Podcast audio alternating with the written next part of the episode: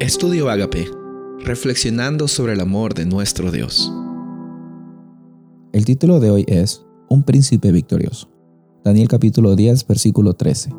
Mas el príncipe del reino de Persia se me opuso durante 21 días.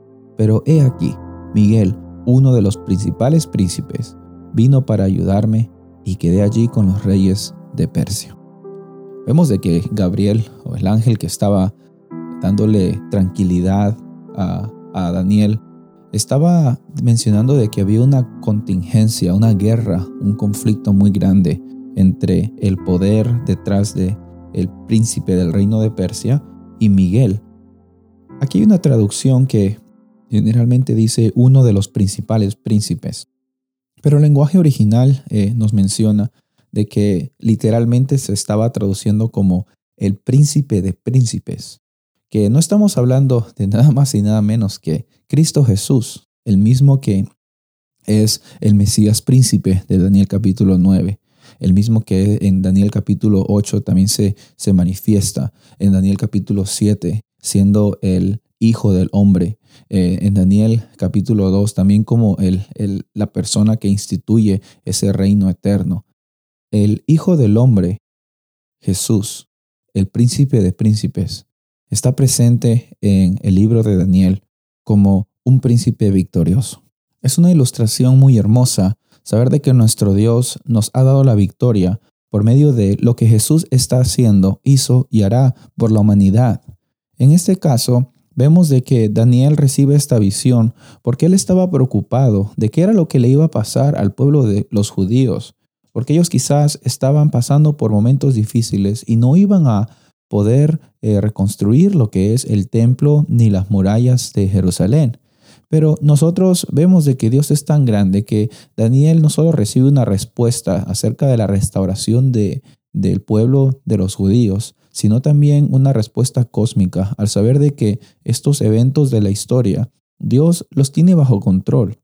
Pero más que solamente eso, Él ya ha tenido la victoria y va a estar luchando y siempre dispuesto a luchar por ti, luchar por mí, interceder para que nosotros tengamos esa vida eterna, esa vida con abundancia, ese propósito.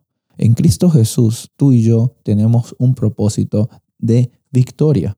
Aunque a veces tú eh, ves alrededor de, tu vida, aunque ves en las noticias, en las redes sociales, que hay cosas que aparece, al parecer están mal, ¿no? Hay, hay violencia, hay inmoralidad, hay corrupción, hay enfermedades, pero vamos a darnos cuenta de que este no es el final. Es más, en estos momentos que estamos viviendo, van a haber eh, muchos desánimos y van a haber muchos ataques que nos van a hacer quizás a veces incluso cuestionar si es que Dios está involucrado o no. Pero tengamos la certeza de que si Daniel recibe esta visión, es para que nosotros sepamos de que ese príncipe que es Cristo Jesús, va a estar siempre dispuesto a interceder y a luchar por cada uno de nosotros. Incluso en medio de los problemas, Él está haciendo lo posible para que nosotros seamos reconciliados con Dios.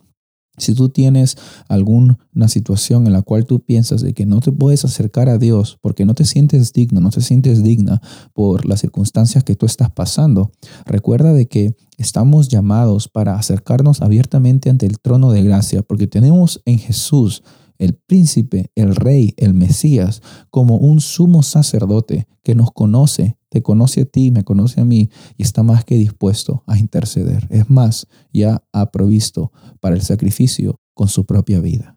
Y ese es el amor más grande que nosotros podemos ver en esta historia, en este universo. Y vivamos cada día con una respuesta a ese amor que Dios tiene por cada uno de nosotros. Tenemos que recordar y reclamar las promesas de que en Cristo Jesús nosotros somos más que vencedores, porque nuestro príncipe es un príncipe vencedor. Soy el pastor Rubén Casabona y deseo que tengas un día bendecido.